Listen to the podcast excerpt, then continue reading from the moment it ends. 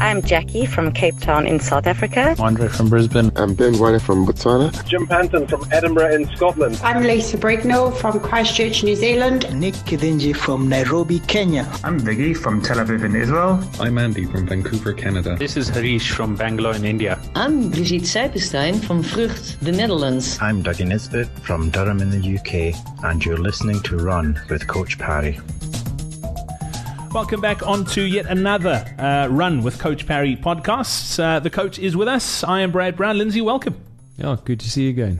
You too. Let's. Uh, this question is hilarious. I absolutely love it. Uh, saying, I'll tell you who it's from in a moment. Uh, it says, when you're following a training program, uh, when do you follow a training program and when do you listen to your body?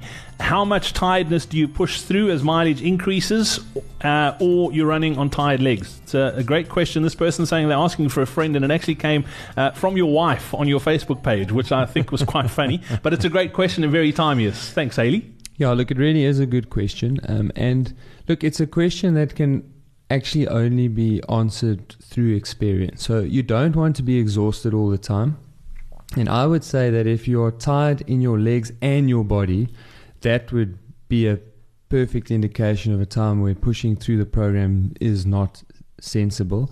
If your legs are a bit tired, but you actually feel otherwise generally fine, and when you are running, you tend to feel a bit better once you've been going for 15 to 20 minutes, that's probably the kind of fatigue that you could push through.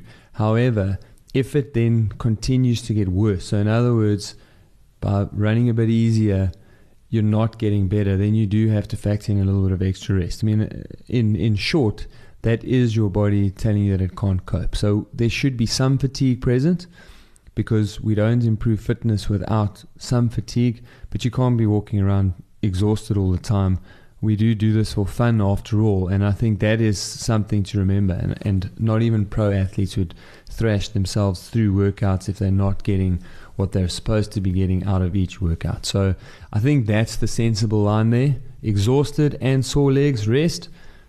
Tired legs, but if you run a little bit slower, it feels a bit better, and the next day it's better that you can carry on training through. Yeah, absolutely. And and Lindsay, it's also uh, missing a training session is not going to kill you. It's uh, I mean you don't want to miss lots of them, and and you also particularly if you're training for like a comrade, you don't want to be missing the long runs because those are really important. But missing a, a an 8k midweek is not going to affect your comrades come comrades race day. No, absolutely not.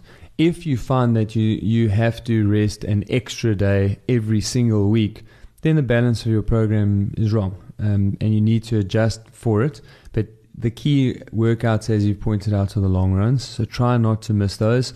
And yes, every two or three weeks, if you're slipping one of your shorter runs, that's not going to affect your consistency. It's going to have almost no impact on your performance on race day, but pushing yourself through those workouts and getting sick or injured, that's definitely going to impact on whether you finish or not. Absolutely. And getting on the right training program is key as well. We see it so often, particularly again around comrades where somebody's training on the silver training program because they want to make sure that they finish under 12 hours when they're nowhere close to a, a silver medalist. And you're actually doing more damage than, than good by, by training that way. You need to find a, a training program that's very specific to you. There are comrades training programs that you can get through coachparry.com or if you're looking for one-on-one individual help, uh, you can get it on that website as well. It's coachparry.com forward slash training. That's where you can get access to uh, our coaches. Make sure you go check it out and get the help that you need to make sure that you do achieve your goals. So I know you've been on the road lots uh, with the Comrades Road shows and uh, and ladies seminars, and I think that's why your wife is submitting questions uh, through your Facebook page because she's not getting to see you much at this time of the year with you on the road so much. So I'm glad we could could help uh, Haley, and I hope that answers your question. Until next time, from myself, Brad Brown, and the coach Lindsay Parry. It's cheers.